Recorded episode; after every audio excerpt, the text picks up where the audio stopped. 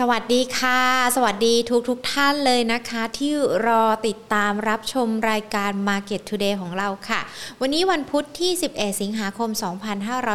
2564อยู่กับ Market Today เช่นเคยนะคะแล้วก็หญิงวิมลวรรณเศรษฐถาวรค่ะวันนี้พูดคุยกันกับนักวิเคราะห์นะคะรวมไปถึงทีมงาน Market Today ทุกท่านที่เตรียมที่จะให้ข้อมูลกับนักลงทุนนะคะที่อยากจะมาพูดคุยแนวโน้มในเรื่องของการลงทุนในตลาดหุ้นในช่วงนี้กันด้วยนะคะวันนี้วันพุธที่11สิงหาคมเดี๋ยวเรามาดูตัวเลขกันสักนิดหนึ่งเพราะว่าสถานการณ์วาระโควิด-19 ที่เกิดขึ้นในขณะนี้เรายังคงต้องติดตามกันด้วยนะคะเพราะว่าถือเป็นหนึ่งปัจจัยเป็นตัวแปรสำคัญที่จะมีผลต่อทั้งในเรื่องของภาพรวมเศรษฐกิจรวมไปถึงภาพรวมการลงทุนกันด้วยนะคะวันนี้ยอดตัวเลขผู้ติดเชื้อค่ะ 21,038 คนนะคะขณะเดียวกันเสียชีวิต207รายค่ะยังคงเป็นตัวเลขที่ยังเกาะกันไปหลักหมื่นแบบนี้นะคะมีการคาดการณ์กันว่ามันเป็นตัวเลขแบบนี้ยังทรงตัวอยู่ด้วยหรือเปล่าก็ขอให้มันเป็นการทรงตัวแล้วก็เป็นแนวโน้มที่ลดลงนะคะมากกว่าการเพิ่มขึ้นด้วยนะคะและแน่นอนของเรารายการ Market Today ค่ะยังคงเป็นกำลังใจให้กับทุกท่านทุกคนคนไทยทุกคนที่ดูกันอยู่นะคะทั้งทางช่องทางต่างๆที่เกิดขึ้นนะคะให้ผ่านสถานการณ์เลวร้ายนี้ไปด้วยกันนะคะเช่นเดียวกับกลุ่มทูค่ะที่ต้องบอกว่าพร้อมยืนเคียงบ่าเคียงไหล่คนไทยและประเทศไทยให้ก้าวผ่านสถานการณ์วาระโควิด-19 นี้ไปด้วยกันนะคะทุกท่านสามารถติดตามรับชมรายการ Market Today ของเราได้นะคะผ่านทาง Facebook Live นะคะ Money and Banking Channel รวมไปถึง YouTube Live นะ Money and Banking Channel ที่เรามีการไลฟ์สดกันแบบนี้นะคะแล้วก็หลายๆคนเริ่มเข้ามาทักทายกันแล้วด้วยนะคะสามารถติดตามรับชมกันได้เป็นประจำบ่าย 2 แบบนี้แหละค่ะและอีกหนึ่งช่องทางท้าวสวัสดีทุกท่านทางด้านของ Podcast Money and Banking Podcast กันด้วยนะคะที่จะเข้ามารับฟังในเรื่องของการลงทุนวันนี้ต้องบอกว่าตลาดหุ้นช่วงเช้าเนี่ยปรับตัวลดลงไปประมาณ 3.01 จุดนะคะปิดกันไป 1,539.61 จุดมูลค่าการซื้อขาย 59,80 ล้านบาทค่ะโดยวันนี้นะจุดต่ำสุดในช่วงเช้าเนี่ย 1,535.55 จุดนะคะในเรื่องของตลาดหุ้นเนี่ยแน่นอนว่ายังคงมีปัจจัยในเรื่องของโควิดนะคะที่เข้ามากดดันกันด้วยส่วนหลักทรัพย์ที่มีมูลค่าการซื้อขายนะคะ5อันดับเนี่ยส่วนมากเนี่ยก็จะเป็นแนวโน้มที่เพิ่มขึ้นนะคะจะมีสัก2ตัวที่มีการปรับตัวย่อลงไปและวันนี้นะคะวันที่11สิงหาคมถือว่าเป็นวันแรกเลยนะที่เรามีการปรับลดวงเงินคุ้มครองเงินฝากเหลือ1ล้านบาทเชื่อว่าหลายๆคนเนี่ยเข้าใจกันแล้วว่าในเรื่องของการปรับลดวงเงินคุ้มครองจะมีในเรื่องของเราจะต้องเรียนรู้หรือว่าทำความเข้าใจอะไรกันบ้างแต่ว่าหลายๆคนอาจจะยังแบบว่าเกิดความสงสัยขึ้นในใจว่ามันจะมีผลกับเราด้วยหรือเปล่าหรือว่าในอนาคตมันจะเป็นยังไงถ้ามีการปรับลดวงเงินคุ้มครองตรงนี้นะคะเดี๋ยวอธิบายให้ฟังสั้นๆสักนิดนึงเพราะเห็นว่าเป็นประเด็นร้อนเหมือนกันเนาะแล้วก็เป็นวันแรกที่เราเริ่มต้นกันด้วยการปรับลดวงเงินคุ้มครองเงินฝากเหลือ1ล้านบาทที่ทางด้านของสถาบันคุ้มครองเงินฝากเขาออกมาเปิดเผยนะคะในเรื่องนี้เขามีการปรับลดการเป็นขั้นบันไดมาตั้งนานและก่อนหน้านี้มัน10ล้านบาทใช่ไหมคะแต่ว่ากว่าจะมา10ล้านบาทเนี่ยมันก็มีการปรับลดตอน50ล้านบาทด้วยคือมันค่อยๆปรับลดลงมาจนตอนนี้ลดเหลือ1ล้านบาทแล้วมันจะมีผลต่อเงินในบัญชีของเราหรือเปล่าอันนี้เปรียบเทียบตัวเลขให้เข้าใจง่ายมากยิ่งขึ้นจากฐานข้อมูลของธนาคารแห่งประเทศไทยนะคะสมมุติว่าในการฝากเงินเนี่ยมีคนฝากเงินอยู่100คนมีคนฝากเงิน1ล้านบาทเนี่ยแค่2คนเท่านั้นนะคะที่เกิน1ล้านบาท2คนคนที่ฝากต่ำกว่า1ล้านบาทเนี่ยมี98คนดังนั้น98คนนี้ยังคงได้รับความคุ้มครองเงินฝากอยู่ดังนั้นก็คือไม่กระทบกับเรานะถ้าเราไม่มีเงินถึงไม่ถึง1ล้านบาทในบัญชีเรายังได้ความคุ้มครองอยู่อีกตัวเลขนึงที่น่าสนใจก็คือใน98คนเนี่ยที่มีไม่ถึง1ล้านมี80คนนะมีเงินฝากไม่ถึง 50,000 บาทอันนี้ก็ยังได้รับความคุ้มครองกันอยู่นะคะแต่ว่ามันก็เป็นตัวเลขสะท้อนได้เนอะว่าทำไมในเรื่องของการฝากเงินของเราเนี่ยตัวเลขมันถึงลดน้อยลงกันจังหรือว่าคนไทยเนี่ยฝากเงินน้อยลงกันด้วยหรือเปล่าแต่เชื่อว่าหลายๆคนอาจจะมีการกระจายเงินไปที่อื่นๆไปลงทุนในที่อื่นๆนะคะเพราะว่าเงินฝากแน่นอนตอนนี้อัตราดอกเบี้ยมันอยู่ในระดับต่ำเนอะหลายๆคนเลยเลือกที่จะมองหาแสวงผลตอบแทนรูปแบบอื่นส่วนคนที่ฝาก1ล้านบาทเนี่ยเขาจะได้รับความคุ้มครองไหมถ้าเขามีเงินเกินบัญชี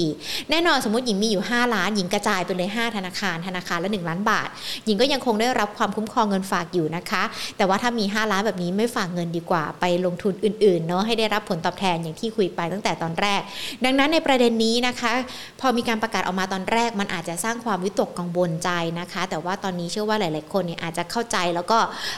รู้วิธีการขั้นตอนเป็นยังไงกันบ้างแล้วนะคะทำไมเราต้องคุ้มครองเงินฝากแน่นอนก่อนหน้านี้วิกฤตต้มยำกุ้ง2540มันมีในเรื่องของวิกฤตเศรษฐกิจแล้วก็ในเรื่องของการดำเนินงานของธนาคารบางธนาคารอาจจะมีการปิดตัวไปในสมัยนั้นนะคะเขาก็เลยต้องมีการคุ้มครองเงินฝากก็คือประชาชนอย่างเราที่เอาเงินไปฝากที่ธนาคารแต่ว่าในขณะนี้เรายังไม่เจอกับวิกฤตที่จะต้องทำให้สถาบันการเงินปิดตัวหรือว่าแม้แต่แบงก์ชาติรัฐมนตรีว่าการกระทรวงการคลังเขาก็ออกมายืนยันกันแล้วนะคะว่าแบงก์ไทยยังคงแข็งแกร่งดังนั้นในเรื่องของการที่จะกังวลว่าจะปิดตัวลงไปหรือเปล่าแล้วมันจะมีผลกระทบต่อเงินในบัญชีของเราหรือเปล่าเรื่องนี้ไม่ต้องกังวลนะคะเพราะว่าทั้งสองท่านเนี่ยเขาก็ออกมาให้คำยืนยันกันแล้วด้วยและที่สำคัญใครที่ฝากเงินกับธนาคารเฉพาะกิจของรัฐไม่ว่าจะเป็นทั้งออมสินทอสหรือว่าทกสธนาคารเพื่อการเกษตรและสหกรณ์การเกษตรไม่ต้องกังวลเลยในเรื่องนี้เพราะว่าแบงก์รัฐก็คือรัฐบาลเป็นประกันนะคะดังนั้นไม่ว่าเราจะฝากเท่าไหร่เขาก็คุ้มครองเราเช่นเดียวกันค่ะก็เป็นในเรื่องของตัวอย่างคร่าวๆแล้วกันนะที่นำมาเล่าให้ฟังกันเพื่อที่หลายๆคนจะได้ไม่ต้องตกใจหรือว่าถ้ามีใครมาสอบถามก็อาจจะอธิบายเป็นตัวเลขกลมๆแบบนี้ก็ได้นะคะส่วนในเรื่องของตลาดหุ้นเดี๋ยวพรุ่งนี้ตลาดหยุด1วันนะคะดังนั้นต้องมีในเรื่องของแผนที่จะมารองรับกันสักนิดนึงนะคะคุณผู้ชมที่ดูทั้ง Facebook หรือว่า YouTube มีคำถามนะคะก็เขียนคำถามไว้ที่คอมเมนต์อย่าลืมกดไลค์กดแชร์นะคะรวมไปถึงกดดาวให้กำลังใจหญิงกับนักวิเคราะห์ด้วยนะคะเพื่อที่เราจะได้มีกำลังใจมีแรงที่จะเข้าไปในเรื่องของการที่จะหาข้อมูลดีๆนะคะมาฝากทุกท่านด้วยส่วนวันนี้โพลของเรานะคะก็มีการสอบถามเช่นเดียวกันคุณผู้ชมมีความเข้าใจเรื่องการลดวงเงินคุ้มครองเงินฝาก1ล้านบาทมากน้อยแค่ไหนกันบ้างเข้าใจเป็นอย่างดีเข้าใจบางส่วนไม่เข้าใจเดี๋ยวตอนท้ายเรามาดูกันนะคะว่าคนที่ดูเนี่ยเขาตอบแบบสอบถามหรือว่าตอบโพลของเรายังไงกันบ้างเดี๋ยววันนี้นะคะเราพูดคุยกับนักวิเคราะห์กันเลยดีกว่านะคะเพื่อเป็นการที่จะปรับพอร์ตกันด้วยนะคะคุณณัฐพลคำถาเครือผู้อำนวยการฝ่ายวิเคราะห์หลักทรัพย์จากบริษัทหลักทรัพย์หยวนต้าประเทศไทยจำกัดนะคะอย่างที่บอกไปเนาะใครที่มีคำถามอยากจะสอบถามนะคะมาถามกันได้เลยว่าช่วงนี้ตลาดหุ้นเป็นอย่างไรกันบ้างนะคะสวัสดีค่ะคุณณัฐพลค่ะสวัสดีครับค่ะแน่นอนนะถ้าเราดูจากในเรื่องของตลาดหุ้นภาพการขยับขึ้นขยับลงไซด์เวย์แบบนี้ยังคงมีอย่างต่อเนื่องอย่างช่วงเช้าที่ผ่านมาดัชนีก็ปรับร่วงลงไปนะคะแล้วก็หลุด 1,540 จุดกันไปแล้วด้วยเราประเมินสถานการณ์ตลาดหุ้นไทยในช่วงนี้ยังไงหรอคะถ้าเกิดว่าดูสถานการณ์โดยภาพกว้างเนี่ยผมคิดว่าก็ทิศทางการลงทุนถือว่าดีขึ้นนะครับเพราะว่าเราเห็นจังหวะการพักตัวของตลาดเองเนี่ยก็เริ่มที่จะเจอบอททอมของรอบแล้วนะครับเนื่องจากว่าลงไปแถวประมาณสัก 1,515-1,520 นะครับก็เริ่มมีแรงซื้อกลับเข้ามานะครับแล้วก็พยายามยกจุดต่ำสุดของแต่ละรอบขึ้นนะครับซึ่งตรงนี้ถือว่าเป็นสัญญาณที่ดีนะครับแต่ว่าสัญญาณที่ดีเนี่ยโอเคคนอาจจะคาดหวังเรื่องของสถานการณ์โควิดที่เหมือนกับเป็นลักษณะของการคลายความตึงเครียดลงไปนะครับเพราะว่าจำนวนผู้ป่วยกับจำนวนผู้หายกลับบ้านเนี่ยมันเริ่มที่จะใกล้เคียงกันมากขึ้นนะซึ่งภาพแบบนี้เนี่ยเราคงไม่ได้ยึดตรงนั้นเนี่ยมาเป็นจังหวะในแง่ของการลงทุนนะครับแต่ว่าพฤติกรรมของตลาดทุนทั่วโลกนะครับที่ถูกกระทบจากเรื่องของโควิดเนี่ยก็มักจะเจอจุดเปลี่ยนในลักษณะที่คล้ายคลึงกันนะก็คือว่าถ้าจำนวนผู้ติดเชื้อกับผู้หายป่วยเนี่ยเริ่มที่จะใกล้กันเนี่ยนะครับมันจะทำให้ความตึงเครียดในระบบสาธารณสุขเนี่ยลดลงนะครับนั่นหมายความว่าเราใกล้เจอจุดพีคของสถานการณ์โควิดเหมือนที่หลายประเทศเผชิญนะครับแล้วถ้าเกิดว่าเราไล่เรียงมาเนี่ยหุ้นที่ขึ้นไปพีค 1,640 นะครับตอนนี้ลงมา100นิดๆเนี่ยก็ตั้งแต่กลางเดือนมิถุนายนเกือบ3เดือนละนะครับซึ่งสอดคล้องกับการระบาดของระลอกที่4นะครับซึ่งแต่ละระลอกเนี่ยเอาอย่างประเทศสำคัญเลยที่เราพูดถึงกันเยอะก็คืออินเดียนะครับหรือแม้แต่อินโดนีเซียก็ตามที่ตอนนี้ตัวเลขก็เริ่มลงมาแล้วเนี่ยจะใช้เวลา ไม่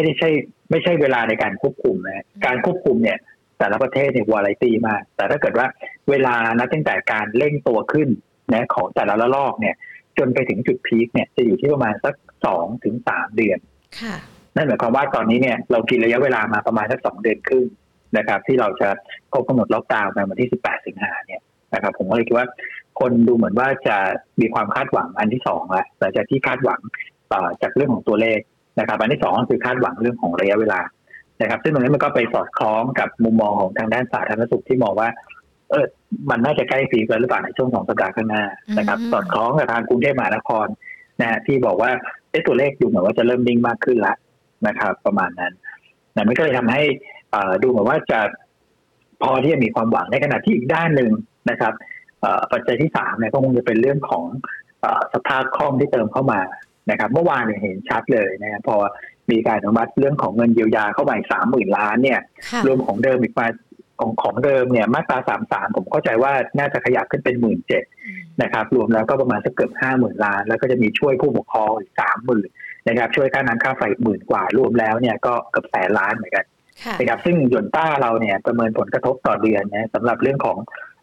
ภาคบริการที่หยุดไปเนี่ยซึ่งมีสัดส่วนประมาณสัก 15-20% ของ GDP เนี่ยนะครับใน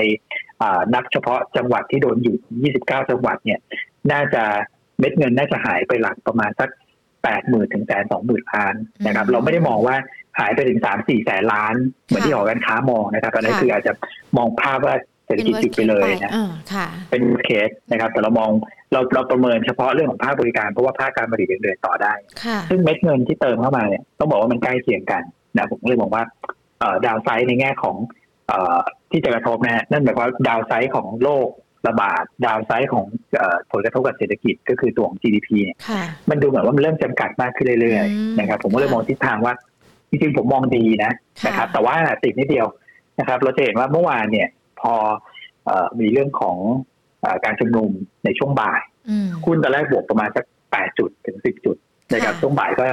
เทกระหน่ำเหมือนฝนตกลงมาเลยนะครับก็ย้อนกลับไปนะก็ไปเคลื่อนไหวแดนลบก็เพราะฉะนั้นเรื่องของการเมืองจะเป็นปัจจัยรบกวนนะผมใช้คำว่าปัจจัยรบกวนนะเพราะว่าเรื่องการเมืองเนี่ยเวลากดดันการลงทุนเนี่ยมันจะกดดันแบบระยะสั้นนะครับแล้วพอถูกกระแทกแรงๆเนี่ยไม่ว่าจะมีเหตุการณ์อะไรเกิดขึ้นก็ตามนะครับเราคงนึกภาพไม่ออกหรอกเพราะว่าการเมืองเนี่ยสมัยปัจจุบันกับสมัยอดีตเนี่ยต่างกันโดยสิ้นเชิงนะครับใช่แต่ว่าไม่ว่าจะมีเหตุการณ์อะไรเกิดขึ้นเนี่ยหุ้นจะถูกกระแทกลงมาก่อนซึ่งกระแทกตรงนั้นน่ะคือจุดซื้อเพราะฉะนั้นถ้ามีเรื่องไกลปัจจัยการเมืองรออยู่สุดท้ายหุ้นไทยเนี่ยจะถูกกระแทกลงมาอยู่ดีถูกไหมครับไม่ว่าจะเมื่อไหร่ก็ตามเนี่ยคนก็จะไม่ค่อยกล้าสู้แบบเป็นตัวนั่นหมายถึงกองทุนในประเทศหรือว่านักลงทุนบุคคลในประเทศเนี่ยผมคิดว่าก็คงจะเล่นแต่พอมีกำไรก็ออกไปก่อนนะเพราะว่าเราคาดเดายากว่าสถานการณ์การเมืองเนี่ยจะจบยังไงแต่ผมให้ไทม์ไลน์ได้นิดนึงว่าจุดเปลี่ยนเนี่ยอยากให้ดูในช่วงกลางเดือนนะที่จะมีการอภิปรายตัวของงบประมาณปี65วาระ 2-3 ตั้งแต่วันที่18เป็นต้นไปแล้วก็อภิปรายลงใจตรงนั้นเนี่ยผมคิดว่าเราอาจจะไม่ค่อยชอบดูเรื่องของการประชุมมากเนี่ยนะครับเพราะว่าดูแล้วก็เครียดนะปวดหัวนะแต่ว่าพออ่านข่าวก็ได้ครับแล้วพอมันจะเห็นไดเรคชั่นแล้วว่าเสถียรภาพของรัฐบาลเนี่ยสั่นคลอนหรือเปล่านะครับถ้าเกิดเสถียรภาพสั่นคลอนก็แปลว่าน่าจะมีการเปลี่ยนแปลงเร็วขึ้นตรงนั้นมันก็น่าจะพอทำให้นักทุนเนี่ยคาดการณ์ทิศทางเซ็นดิเม็กซ์ได้นะครับเพราะฉะนั้นผมคิดว่าณตอนนี้เองเนี่ยผมอาจจะต่อคำถามเรื่องยาวไปนิดนึงแต่ผมจะบอกว่าดาวไซด์ในแง่ของสถานการณ์โควิดจบไปแล้วในตัวเซ็นดิเม็กซ์จบไปแล้วผมคิดว่าโควิดไม่ทำร้ายหุ้นไทยไปมากกว่านี้แต่สิ่งที่จะทำร้ายใหม่ก็คือเงื่อนไขของการเมืองแต่การเมืองก็จะกระทบแค่ระยะสั้นแล้วก็ขึ้นนะครับทิศทางหลังจากนี้1525แนวรับแนวต้านก็1550 1560ผมว่ายังไม่น่าจะเกินตรงนั้นไปจนกว่าการเมืองจะนิ่งนะครับแต่การเมืองแน่นอนเนี่ยพอเราเห็นการภาพมันเปลี่ยนจากในอดีตชัดเจนนะคะแล้วก็อย่างที่คุณอ้วนบอกไว้ว่าถ้ามีการเมืองมาเนี่ยหุ้นก็ลงเราก็ถือว่าเป็นแรงกระแทกที่เราจะเข้าไปรอซื้อได้แต่ว่าถ้าเราดูกันในช่วงนี้มันเกือบจะมีทุกวันเลยนะคะที่เราจะได้ยินข่าวในเรื่องของสถานการณ์ทางการเมืองด้วยถ้ามันยังทุกวันต่อไปเรื่อยๆแบบนี้เรายังมองว่าอาจจะเป็นปัจจัยกดดันระยะสั้นหรือเปล่าคะใช่ครับคือผมคิดว่า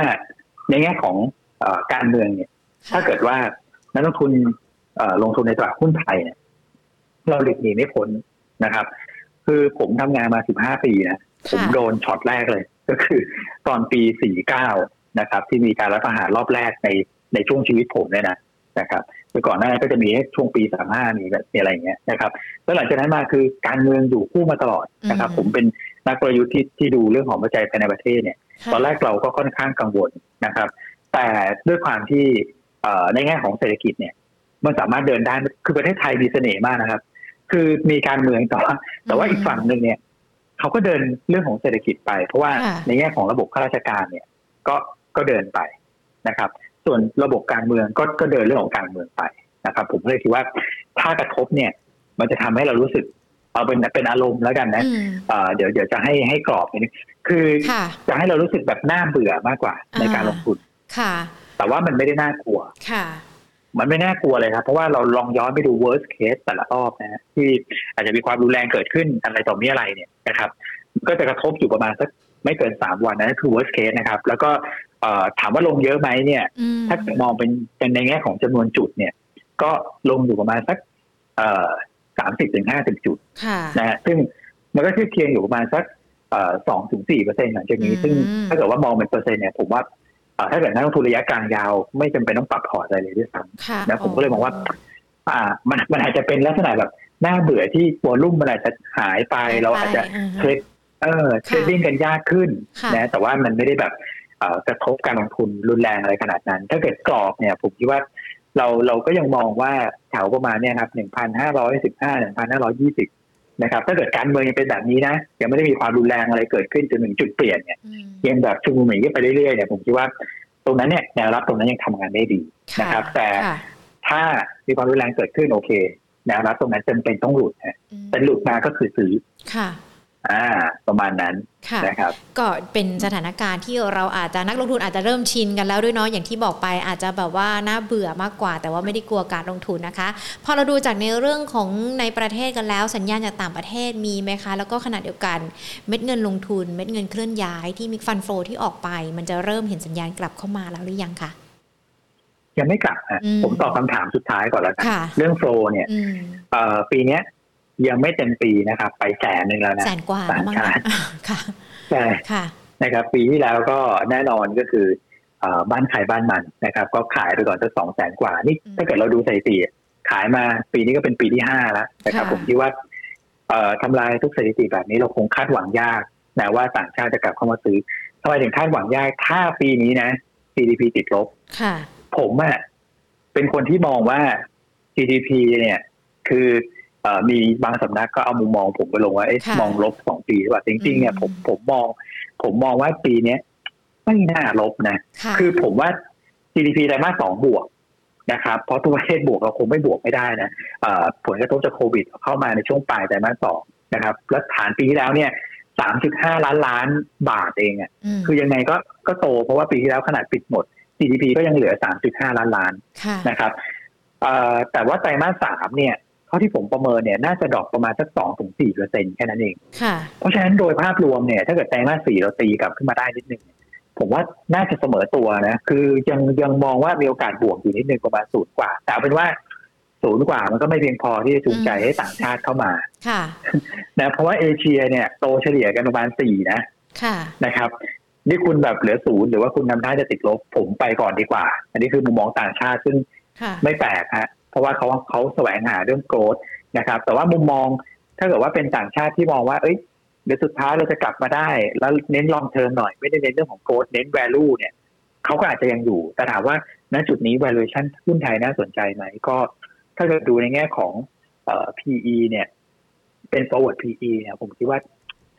16-17 เท่ามันก็ยังสูงกว่าค่าเฉลี่ยคือเป็นผมก็ไม่รีบที่จะเข้ามานะครับต่างชาติก็เลยผมว่ายังโผล่ยังไม่น่าเข้านะครับส่วนถ้าเกิดว่าในแง่ของสภาพคล่องภายในประเทศเองเนี่ยถามว่ามันดีไหมนะครับมันก็ณวันนี้ปริมาณเงินในระบบเศรษฐกิจเนี่ย23 ล้านล้านนะถ้าเกิดว่ามองมันนี่สะพาย M2 นะคือปริมาณเงินที่อยู่ในแบงค์ด้วยในกระเป๋าตังค์ด้วยไม่รู้เขามานับยังไงของเราก็ไม่รู้นะว่าเรามีตังค์อยู่ในกระเป๋าเท่าไหร่แต่เอาเป็นว่าปริมาณเงินที่แบงก์ชาติพิมพ์ออกมาเนี่ย23 ล้านล้านเนี่ยมันยังเพียงพอ ที่จะอบอุ้มการลงทุนอยู่เพราะว่า market cap หุ้นไทยเนี่ย18ล้านล้านผมว่ามันก็ยังมีแกปอยู่ประมาณสัก6ล้านเนี่ยมันก็เยอะนะ6ล้านล้านบาทนะครับก็เลยคิดว่าสภาพคล่องเนี่ยมันยังพอเลี้ยงได้นักทุนในประเทศก็ต้องช่วยกันเองนั่นแหละไปหวังต่างชาติคงยากเพราะว่าได้อย่างเดียวว่ากองทุนเนี่ยอย่าเพิ่งขายหุ้นออกมานะครับเพราะว่านักลงทุนในประเทศเนี่ยผมคิดว่าเล่นหน้าเป็นหน้าเดียวก็คือหน้าซื้อนะครับถ้าเกิดกองทุนเนี่ยเมนเทนหน่อยซึ่งปีนี้กองทุนขายสุทธิมาประมาณสัก 40,000 ล้านนะครับอย่าขายไปมากกว่านี้นะถ้าเกิดขายมากกว่านี้แล้วดันหุ้นลงมานักลงทุนในประเทศตกใจเดี๋ยวจะร่วมขายไม่ด้วยแล้วเราจะเกิดการแพนิคเกิดขึ้นได้แต่ผมว่าภาพนั้นเนี่ยยังไม่น่าเกิดนะเพราะว่ามันก็ยังไม่มีสัญญาณ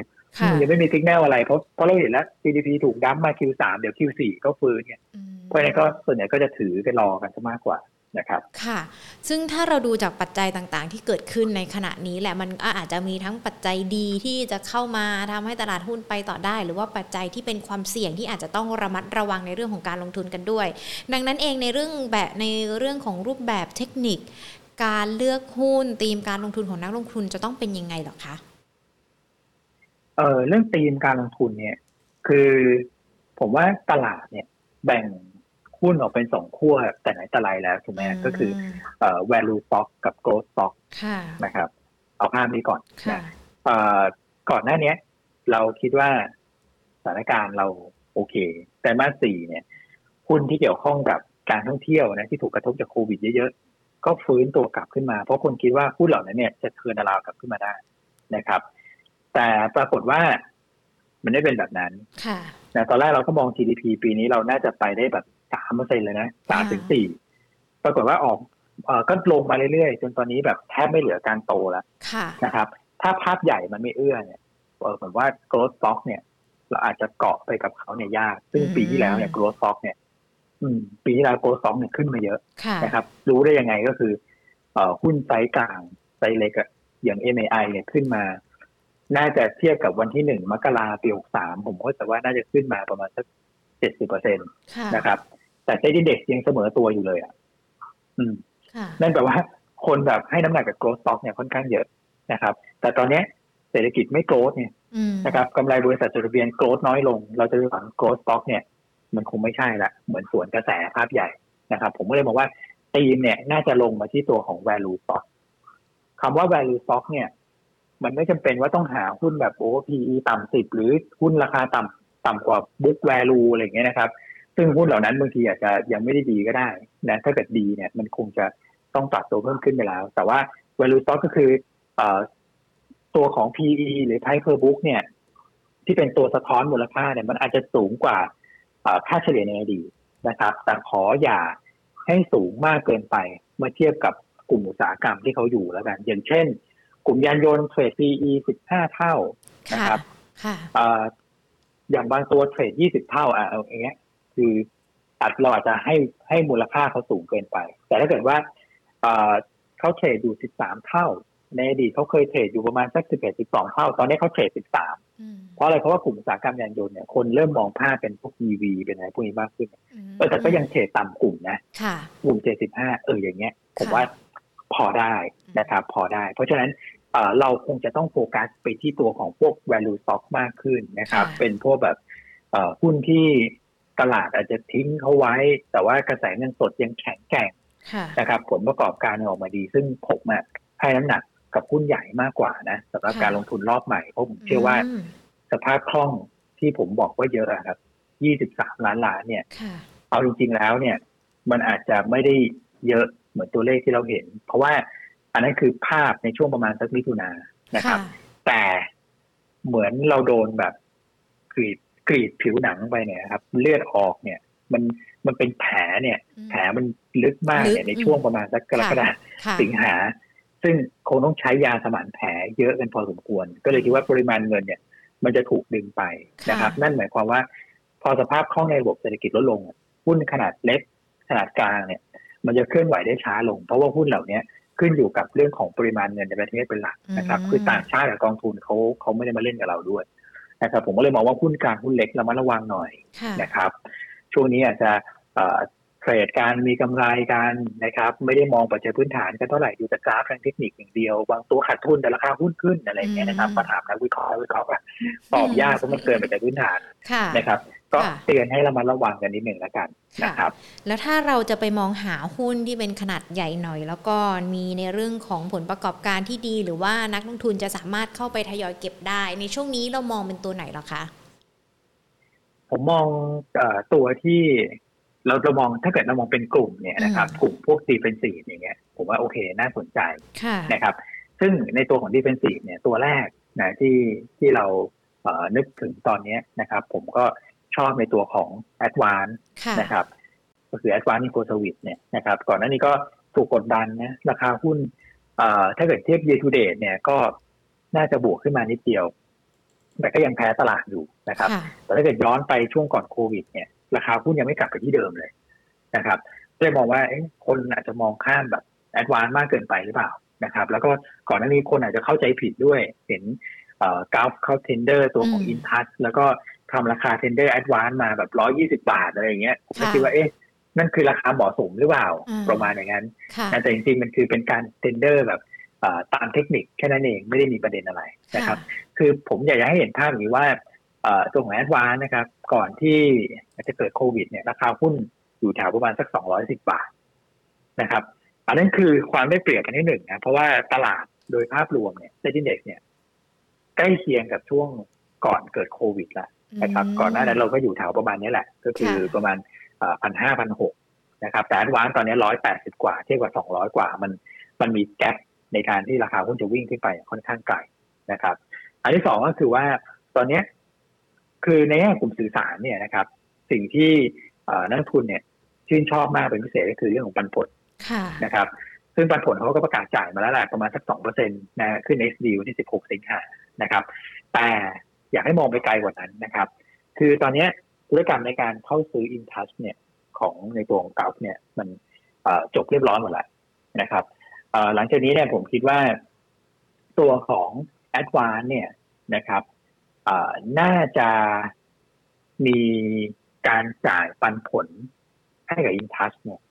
มากขึ้นนะครับก็แล้วก็คิดว่า InTouch เนี่ยน่าจะจ่ายปันผลคืนให้กับตัวของกราฟมากขึ้นเช่นเดียวกันนะครับทำไมถึงมองภาพแบบนั้นเพราะว่าคือผมว่าการจ่ายปันผลเยอะนะมันขึ้นอยู่กับอย่าง Advance มีโครงการลงทุนอะไรหรือเปล่านะซึ่งตอนนี้เขาลงไปหมดแล้ว5G ลงไฟเบอร์ลงอะไรครบละเพราะฉะนั้นกระแสเงินสดที่มีเนี่ยสามารถคืนเป็นเงินปันผลได้หมดเลยอันที่สองก็คือว่าแล้วถ้าเกิดอยากได้ปันผลเยอะเอามาจากไหนอีกซึ่งการจ่ายปันผลเยอะเนี่ยมันเป็นผลดีกับผู้ถือหุ้นโดยภาพรวมอยู่แล้วคงไม่มีใครขัดข้องนะครับว่าอย่าไปจ่ายเลยอะไรประมาณอย่างเงี้ยนะครับทุกคนก็อยากได้เงินสดกันหมดนะครับแม้ว่าจะโดนหักภาษีอะไรก็ตามนะอีกประเด็นนึงก็คือ Advance เนี่ยยังไม่ได้ขายแอสเซทเข้ากองเหมือนที่ True ทำกับตัว DIF นะครับอันนั้นจะเป็นการปลดล็อกในตัวของแอสเซทได้นะฮะซึ่งก็จะทำให้ InTouch เนี่ยได้เงินไปแล้วก็กราฟก็ได้เงินคืนบางส่วนผมว่าอันนี้เป็นเทคนิคในการ M&A กิจการแบบที่กระแสเงินสดเยอะๆแบบปกติมากเลยนะครับถ้าเกิดว่าไปอ่านของคุณวอร์เรน บัฟเฟตต์คุณปู่ของเราเนี่ยนะครับหรือใครก็ตามที่เป็น value investor เนี่ยนะครับเขาจะมองคนเหล่านี้คนที่เข้าไปเทคกิจการว่าพวกวอลเจอร์นะพวกเหี่ยวที่จับเสือมือเปล่าเลยก็ว่าได้คือมาฉกบริษัทที่แคชโฟล์ดีๆนะครับกู้มาซื้อก่อนนะครับแล้วเดี๋ยวคืนกลับไปอีกทีนึงนะซึ่งตอนที่กราฟกู้มาเนี่ยดอกเบี้ยเขา 2% กว่านะแต่อย่าง Advance Impact เนี่ยจ่ายปันผลปีนึงประมาณสัก 4% ถามว่ากำไรไหมกำไรถูกไหมครับอันนี้คือมองภาพเรื่องของ Money Game นะผมว่ายังไงก็มัน positive ทำเกณฑ์อยู่แล้วนะครับแล้วเรื่องปันผลที่จะสูงขึ้นในอนาคตส่วนระยะยาวเนี่ยก็จะเกิดเรื่องของ synergy ร่วมกันนะครับเพราะฉะนั้นเนี่ยผมเลยมองว่าโอเคนะครับน่าจะเห็นสัญญาณเชิงบวกต่อเนื่องได้ราคาหุ้นก็น่าได้underperformอยู่แล้วด้วย Advance คือทางเลือกตัวแรกนะครับแนวรับ180แนวต้านเรามอง200ขึ้นนะครับส่วนตัวถัดไปเนี่ยผมว่าไหนๆเรามาทาง defensive แล้วนะครับวันนี้อาจจะเป็นสายเซฟนิดนึงก็อยากให้ดูตัวของพวกบ้านปูพาวเวอร์นะครับแล้วก็ตัวของ BCPG นะฮะอันนี้ก็จะเป็นตัวโรงไฟฟ้าทั้งคู่ซึ่งเป็นโรงไฟฟ้าที่แลกขาดทั้งคู่นะครับก็ ผมคิดว่า valuation ไม่แพงนะครับแล้วอย่างเงี้ยคือตอนเนี้ยผมพูดเนี่ยอาจจะทำให้นักลงทุนงงนิดนึงนะแต่ผมคิดว่าลองนึกภาพตามผมแล้วกันว่าอัตราผลตอบแทนพันธบัตร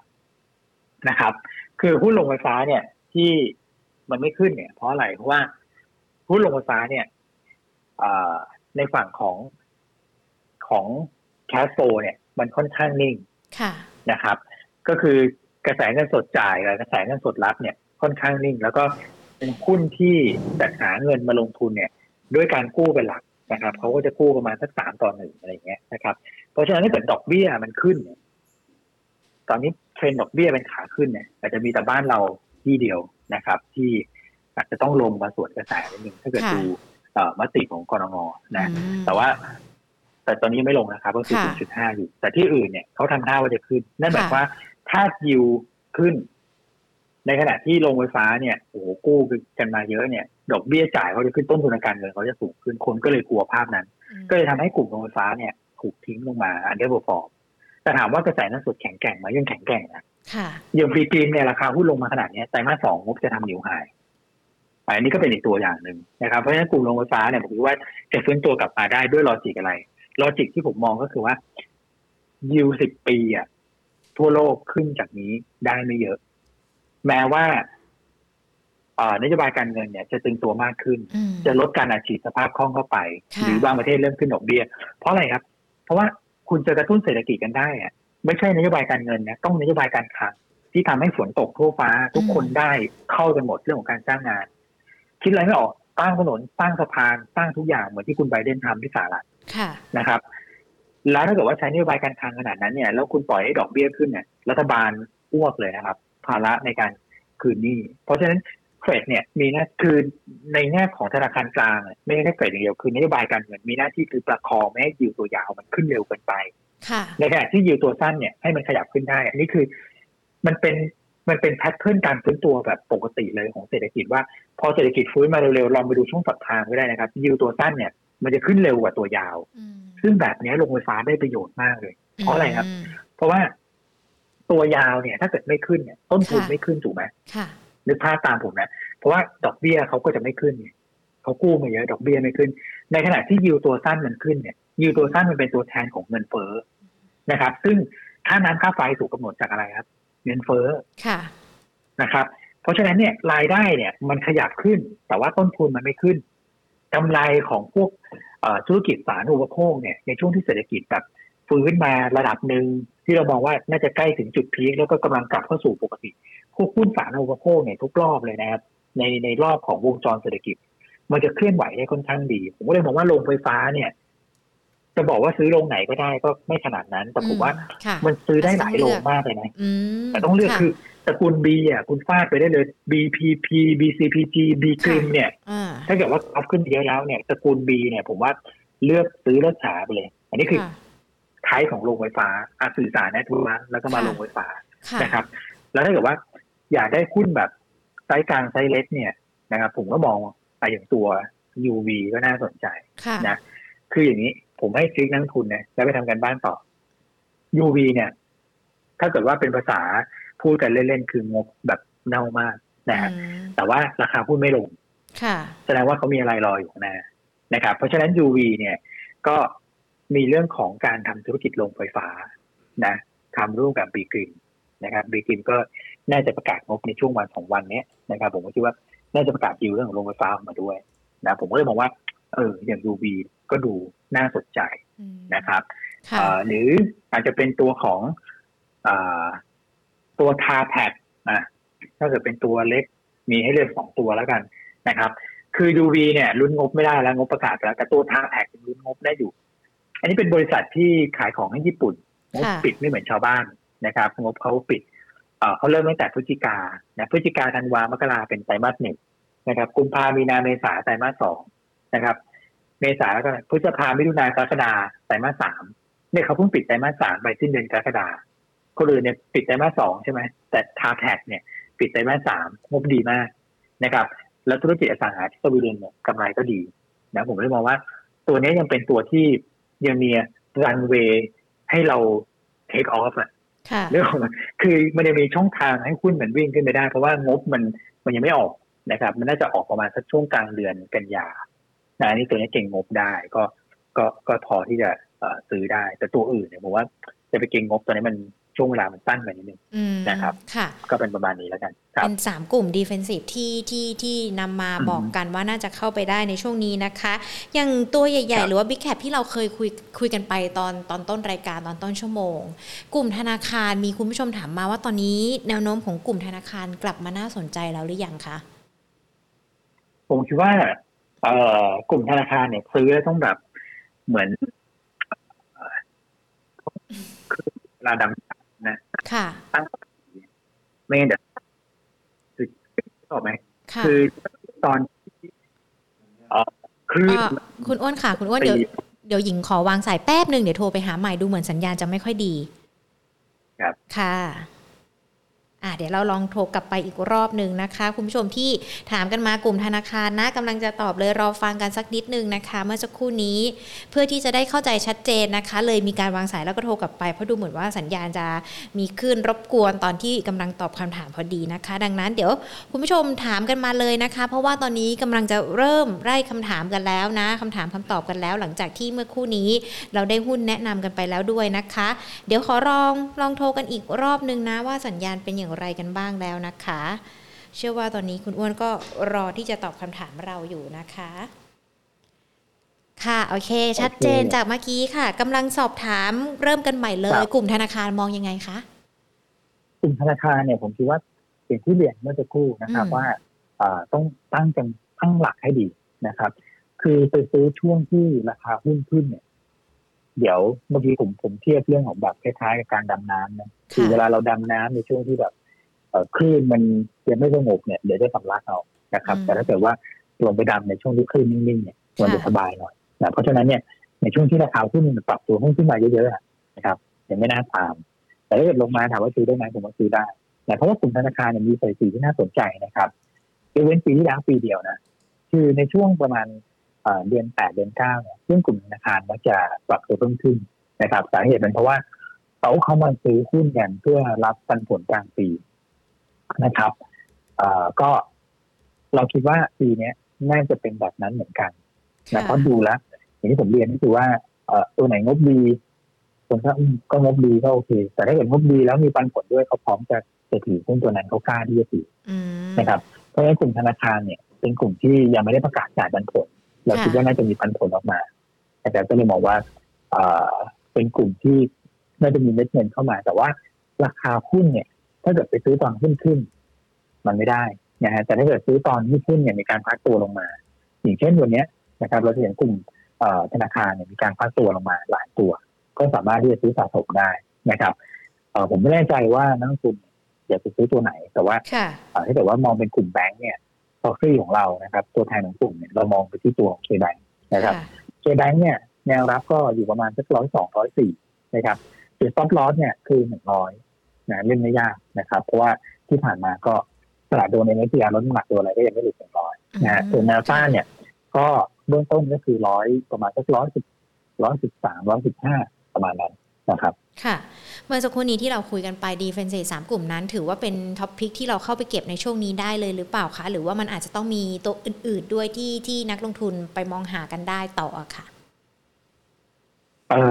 ก็สามารถที่จะไปลงทุนได้เลยนะครับแต่ว่า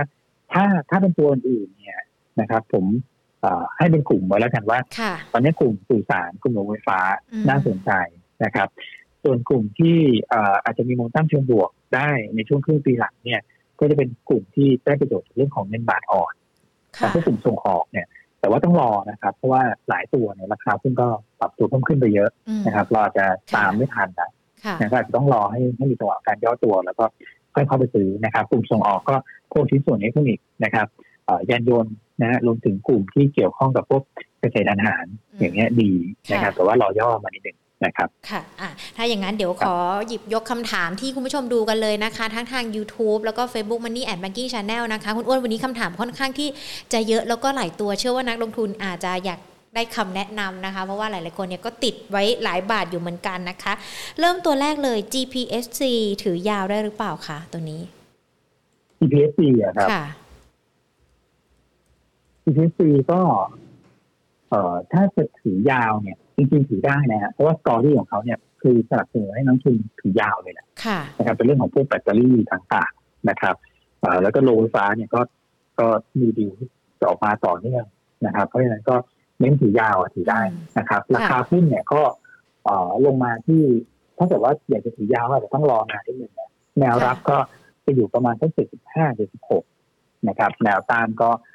จะอยู่แถวประมาณสัก81.5 นะครับถึง 83.5 ราวๆนั้นค่ะนะครับเอ๊ะ Next Capital ราคามองยังไง N Cap หรอตัวไหนนะครับ N Cap หรอใช่ N Cap เนี่ยก็ราคาหุ้นเนี่ยมันขึ้นมาแล้วก็ติดตรงแนวเส้นค่าเฉลี่ยนิดนึงนะครับผมก็เลยมองว่าอาจจะระหว่างการพักตัวนะครับแนวรับก็ 11.5 ถึง 12 นะครับถ้าเกิดว่ามีอยู่จริงๆก็ไม่ต้องทำอะไรก็ได้นะครับแต่ถ้าเกิดจะไม่มีเนี่ยก็รอซื้อตามแนวรับดีกว่านะครับค่ะเดี๋ยวเราดูตัวอื่นๆกันด้วยนะคะ DOD ราคาลงเยอะเลยควรเก็บไว้ไหมคะ DOD เนี่ยต้องบอกว่านักทุนอาจจะผิดหวังนิดนึงนะครับสำหรับตัวของผลประกอบการที่ประกาศออกมานะครับแต่ว่าโดยภาพรวมในตัวของDOD เองเนี่ยผมว่าตัวของธุรกิจของเขาเนี่ยถามว่าไปได้ไหมจริงๆก็ยังไปได้นะครับแต่ว่าจะติดภาพว่าผลประกอบการออกมาขาดทุนนะครับแล้วก็มีการคือถ้าเกิดเราดูไส้ในการขาดทุนก็คือการตั้งโดยค่าตั้งอะไรพวกนี้ไปนะสำหรับธุรกิจที่ไปลงทุนซึ่งมันก็น่าจะจบเรียบร้อยแล้วนะผมก็เลยคิดว่าก็ลองดูจังหวะแล้วกันนะครับตอนนี้อาจจะหลุดเส้น200วันลงมาแนวรับถัดไปก็อยู่ในกรอบประมาณสัก10 บาทถึง10.50 บาทนะครับคือถ้าเกิดมีแล้วผมว่าคงทำอะไรไม่ทันแล้วนะสำหรับตัวของ DOD ก็ต้องถือลุ้นกันเป็นตัวแต่ถามว่าลุ้นได้ไหมอ่ะถามว่าลุ้นได้ไหมอ่ะลุ้นได้เพราะอะไรนะครับเพราะว่าตัวของธุรกิจใหม่ของเขาเนี่ยพวกกัญชายังไงก็ต้องผ่านเขานะ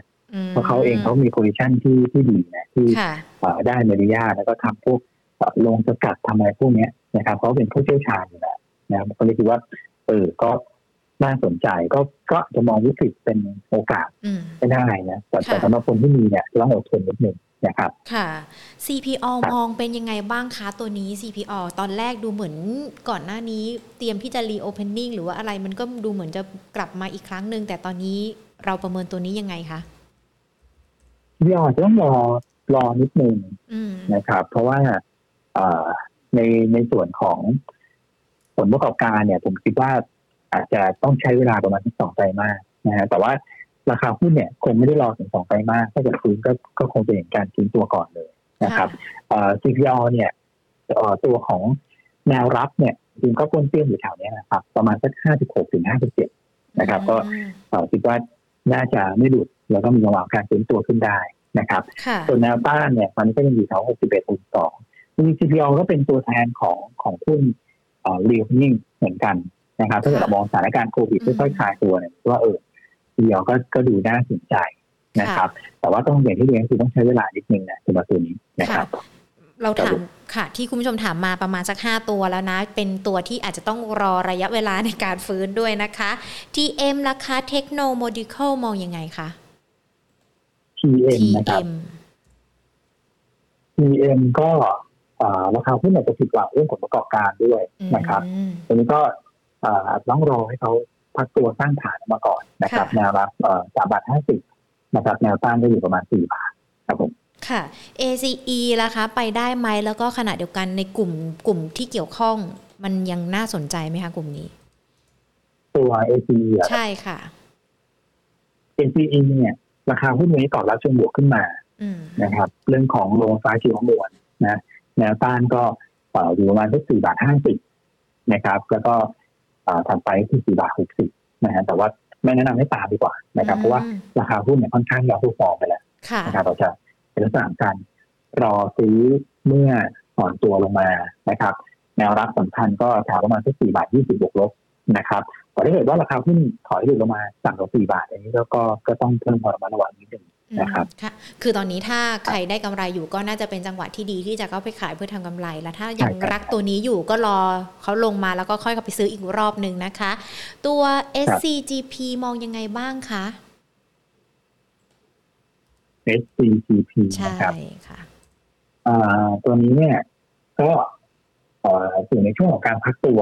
นะครับตัวแพคเกจจิ้งเนี่ยจริงๆก็ถือว่าดีนะครับแต่ว่าตอนนี้อยู่ในช่วงการพักตัวเนี่ยแนวรับก็65นะครับแนวต้านยังถึง70บาทผมคิดว่าน่าจะเป็นลักษณะการแกว่งไซด์เวย์ต่อเนื่องนะครับสำหรับตัว SCGP ครับผมตัว SVI ล่ะคะ SVI ใช่นะครับไม่ต่อมาดีนะครับเป็น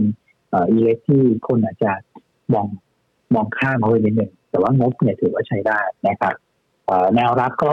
อยู่5บาทนะครับแนวต้าน5บาท10แต่ราคาหุ้นเนี่ยถ้าเกิดว่าดูจากเทรนด์เนี่ยค่อนข้างจะไซด์เวย์เลยนะครับครับผมถ้ามีอยู่ตอนนี้ทำยังไงดีคะหรือว่าถ้าไม่มีเข้าเพิ่มได้ไหมอ๋อถือได้ต่อเนาะถือได้แต่ว่าไม่แนะนำให้ซื้อเพิ่มประมาณนั้นค่ะราคาเราจะไปที่เท่าไหร่ล่ะคะตอนนี้ SVI ถ้ามีอยู่5บาท50เป็นแนวต้านสำคัญครับค่ะซิก้าราคาซิก้าอินโนเวชั่นซิก้าค่ะซิก้าก็ราคาหุ้นดูเหมือนว่าจะถอยลงมามากกว่านะครับถ้าเกิดมีอยู่แล้วแนะนำขายออกมาก่อนนะครับแนวรับ5บาท5บาท10นะครับส่วนใครไม่มีก็รอซื้อตามแนวรับนะผมคิดว่าโอกาสที่จะทะลุผ่านไฮเดิมนะแถวประมาณสัก5บาท75 5บาท80ขึ้นไปตรงนั้นยังค่อนข้างที่จะยากอยู่นะครับค่ะกลุ่มที่เกี่ยวข้องหรือว่ากลุ่มที่ก่อนหน้านี้ได้รับประโยชน์หรือว่าอาจจะเป็นเนื้อหอมสำหรับนักลงทุนนะคะกลุ่มเดินเรือต่อเรือพวกเรือเทกองอันนี้มันยังน่าสนใจอยู่ไหมคะคุณด้วนจริงๆแต่ไม่สามนี่เป็นไฮซีซั่นของเขาถามว่าน่าสนใจไหมผมคิดว่ายังน่าสนใจนะครับแต่ว่าถ้าดูโดยภาพรวมครับเราจะเห็นว่าอย่างพีเชียนเนี่ยประกาศงบออกมาแล้วใช่ไหมแล้วก็ราคาหุ้นก็เซลล์วางแฟกลงมานะครับก็แต่ละตัวเนี่ยผมคิดว่าอาจจะเห็นด้วยว่าการเซลล์วางแฟกนะอย่างวันนี้ก็ CTA ก็น่าจะประกาศงบในช่วงเย็นนะครับก็รอซื้อหลังจากที่ประกาศงบคือกลุ่มเหล็กกับกลุ่มเรือครับเป็นกลุ่มที่ปีนี้ประกอบมากนะครับแต่ละตัวขึ้นมาเฉลี่ยประมาณสัก 100% นะผมก็เลยมองว่ารอดูก่อนก็ได้นะครับไม่จำเป็นต้องรีบไปแบบแย่งซื้อขนาดนั้นนะครับก็ในส่วนของ CTA เนี่ยรอได้แถว14บาทก็รอนะครับ14 4.5 นะครับพีเชียดนะฮะก็แถวประมาณสัก21และ22ในกรอบตรงนั้นนะครับแล้วก็อาจิมาก็ทำต่อเรือนะครับอาจิมาก็อาจจะรอแถวประมาณสัก2บาท60 2บาท70อันนี้คือแนวรับสำคัญครับผมค่ะตัว Jmart ล่ะคะมองยังไงเพราะว่าดูเหมือนว่าราคาจะลงมาตลอดเลย Jmart ใช่ไหมค่ะช่วงนี้เป็นช่วงระหว่างการพักตัวของเขานะครับแนวรับก็ที่อยู่แถวประมาณสัก30บาทบวกลบค่ะนะครับในส่วนของ Jmart แนวต้านก็อยู่ยังติดอยู่35นะผมคิดว่า Jmart ก็ดูแล้วน่าจะอ่อนลงมาก่อนแต่ว่าถือว่าเป็นพื้นที่ที่แข็งอยู่เหมือนกันนะครับคือย่อก็คงไม่ได้ย่อเยอะนะครับค่ะแต่ว่าถ้าจะซื้อก็รออาจจะรอจังหวะที่มันย่อลงมาหลุด32บาท50ในราคาปัจจุบันมาที่สักประมาณ 31-30 เหมือนที่เราคุยกันแล้วก็ค่อยเข้าไปเก็บครับใช่ครับค่ะ PTTGC ติดอยู่ที่61บาททำยังไงดีตัวนี้ตอนนี้59บาท25ใช่ถือได้นะครับจริงๆแล้วก็ไม่ได้มีอะไรน่าเป็นห่วงขนาดนั้นนะครับก็เรื่องการเพิ่มทุนเรื่องอะไรพวกนี้ผมว่ามันผู้บริหารก็ชี้แจงมาหมดเรียบร้อยแล้วนะครับก็ไม่น่าจะมีประเด็นตรงนั้นนะครับแล้วว่าจะเข้าสู่กิจการกันแบบโตใช้เงินค่อนข้างเยอะนะครับแต่ว่าโดยภาพรวมเนี่ยผมว่าก็ยังถือไปได้นะครับเพราะว่าการลงทุนเนี่ยสุดท้ายมันก็จะเป็นบวกกับโกรธในอนาคตในที่สุดนะฮะแนวรับเนี่ยก็อยู่ประมาณสัก59นะนะบ้าน61ตอนนี้นะครับคุณเท่าไหร่นะ61บาทพอดีเลยก็อาจจะรอดูนิดนึงค่ะนะแต่คือราคานี้คงไม่ต้องทำอะไรเพราะว่าก็ไม่น่าจะต้องซื้อหัวอะไรด้วยนะครับเรื่องการรอดูกันดีกว่า ค่ะก็คือรอราคาขึ้นไป61บาทแล้วก็ขายเพื่อที่จะได้เท่าทุนนะดีกว่าขาดทุนด้วยนะคะคุณผู้ชมที่ถามมาตัวนี้นะคะมุ่งราคามุ่งพัฒนามองอย่างไรสำหรับตัวนี้ค่ะสำหรับเรื่องนะคือให้ออกมาแล้วไม่ค่อยดีเท่าไหร่แล้วราคาหุ้นค่อนข้างไซด์เวย์ด้วยนะครับผมคิดว่าอาจจะต้องรอนิดนึงนะครับเพราะว่าเป็นหุ้นที่ถูกกระทบจากเรื่องของสถานการณ์โควิดนะครับแนวรับเนี่ยก็อยู่ประมาณนี้เลยนะฮะส่วนแนวต้านเนี่ยก็5บาท40ถามว่าถือได้ไหมจริงๆเนี่ยตัวเนี้ยค่อนข้างจะก่อความไม่กัดเซนนะเรื่อง aging society นะครับเพราะว่าเขาขายสินค้าเกี่ยวกับเรื่องของแม่และเด็กแล้วก็ผู้สูงวัยนะผมคิดว่าธุรกิจของเขาเนี่ยไปได้แล้วก็ valuation ไม่แพงเมื่อเทียบกับผู้ขายสินค้าพวกอุปโภคบริโภครายอื่นนะครับแต่ว่าจะไปได้ไกลขนาดไหนเนี่ยก็ที่ส่วนผลประกอบการเป็นหลักนะครับคราวนี้เราต้องลุ้นในช่วงแบบครึ่งปีหลังนะให้ผลประกอบการเนี่ยฟื้นกลับขึ้นมานะครับก็ได้ทำให้ราคาหุ้นเนี่ยกลับขึ้นไปถึงครั้งนึงได้แต่ตอนนี้ก็มันภาพใหญ่มันไม่เอื้อนะครับก็อยู่ในกลุ่มอุปโภคบริโภคเหมือนกันผมว่าก็อาจจะต้องปล่อยให้แบบไซด์เวย์ประมาณนี้ไปก่อนก็คือยังไม่ต้องเข้าไปถั่วเพิ่มด้วยใช่ไหมคะถ้าหลายคนอยากจะได้กำไรจากตัวนี้ก็คือรอก่อนใช่ครับค่ะ SNC มีอนาคตมากแค่ไหนครับ SNC ก็คือตัวนี้ทำธุรกิจพวกแบบเกี่ยวกับเครื่องปรับอากาศท่อแอร์อะไรพวกนี้นะครับก็ถามว่ามีอนาคตไหมจริงก็มีนะครับแล้วก็เป็นหุ้นที่กระแสเงินสดมั่นคงจากการผลสูงนะครับแต่ว่าผลประกอบการเนี่ยมันก็เป็นไปตามรอบของเขาเหมือนกันนะครับระยะสั้นเองเนี่ยผมคิดว่าก็คงจะแกว่งออกด้านข้างนะครับแนวรับอยู่ประมาณสัก14.30 แนวต้าน15 บาทแนวรับก็คงจะไม่ได้อยู่ตรงนี้มากนะครับค่ะ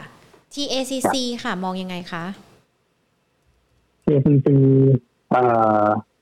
ราคาหุ้นเนี่ยปรับตัวสะท้อนเรื่องผลประกอบการไปแล้วนะฮะตอนนี้ก็เริ่มนิ่งแล้วผมคิดว่าอาจจะเป็นลักษณะการไซด์เวย์มากกว่านะครับ TACC ก็ต้องรอธุรกิจใหม่ด้วยที่เขาจะทำเกี่ยวกับเรื่องของ